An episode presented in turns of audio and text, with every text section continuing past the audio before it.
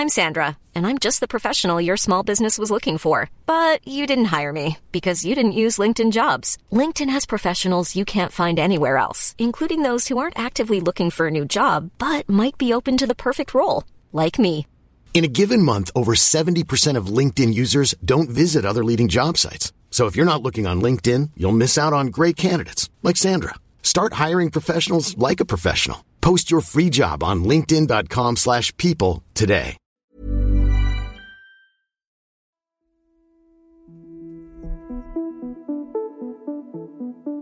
Att ge människor möjligheten att skapa starka nätverk och att föra människor över hela världen närmare varandra. Så formulerar ett av världens största företag idag en del av sitt mission statement. Vackra ord för en vardaglig sak. Sociala medier i allmänhet och Facebook i synnerhet. Du lyssnar på Idag för ett tag sedan, en produktion av Novel Studios. Alla är vi barn i början.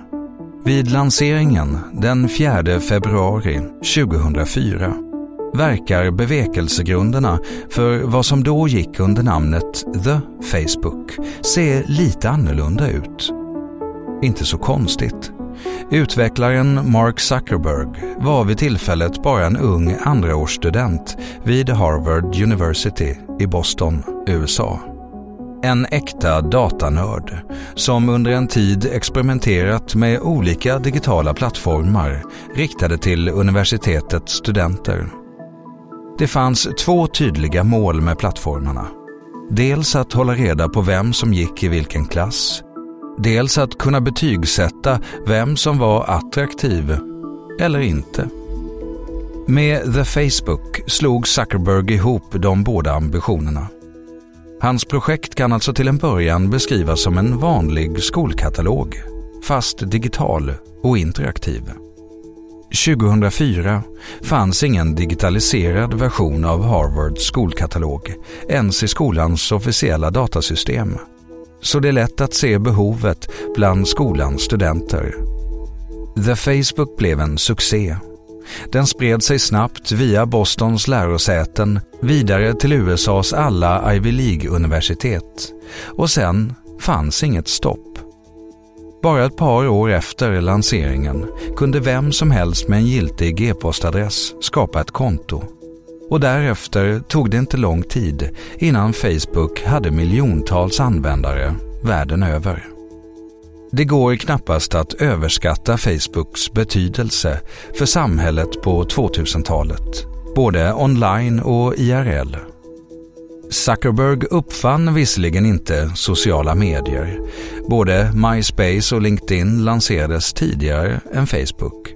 Och en sajt vid namn Six Degrees kunde användas redan på 90-talet av de som var lyckliga nog att ha tillgång till en internetuppkoppling. Men Zuckerberg lyckades hålla sig kvar i kampen om användarna och har under åren som gått tagit sin digitala skolkatalog till att bli en av internets allra största giganter. Enligt vissa källor trumfad endast av Google i besöksstatistiken. Det är visserligen inte utan kontrovers.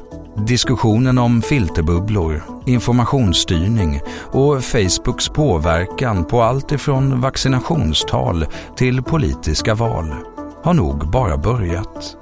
Men oavsett om man upplever att Zuckerbergs företag, som nu går under namnet Meta, lever upp till sitt mission statement om att föra människor närmare varandra eller ej, kan man inte avfärda betydelsen av datumet för alltings början. Den 4 februari 2004.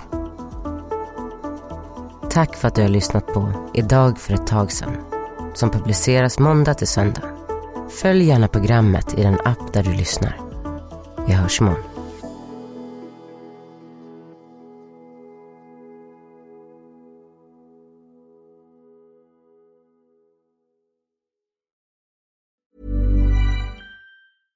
Hey, it's Paige DeSorbo from Giggly Squad. High quality fashion without the price tag. Say hello to Quince.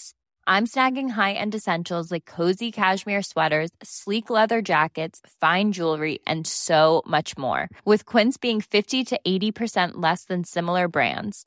And they partner with factories that prioritize safe, ethical, and responsible manufacturing. I love that. Luxury quality within reach. Go to quince.com/style to get free shipping and 365-day returns on your next order. Quince.com/style.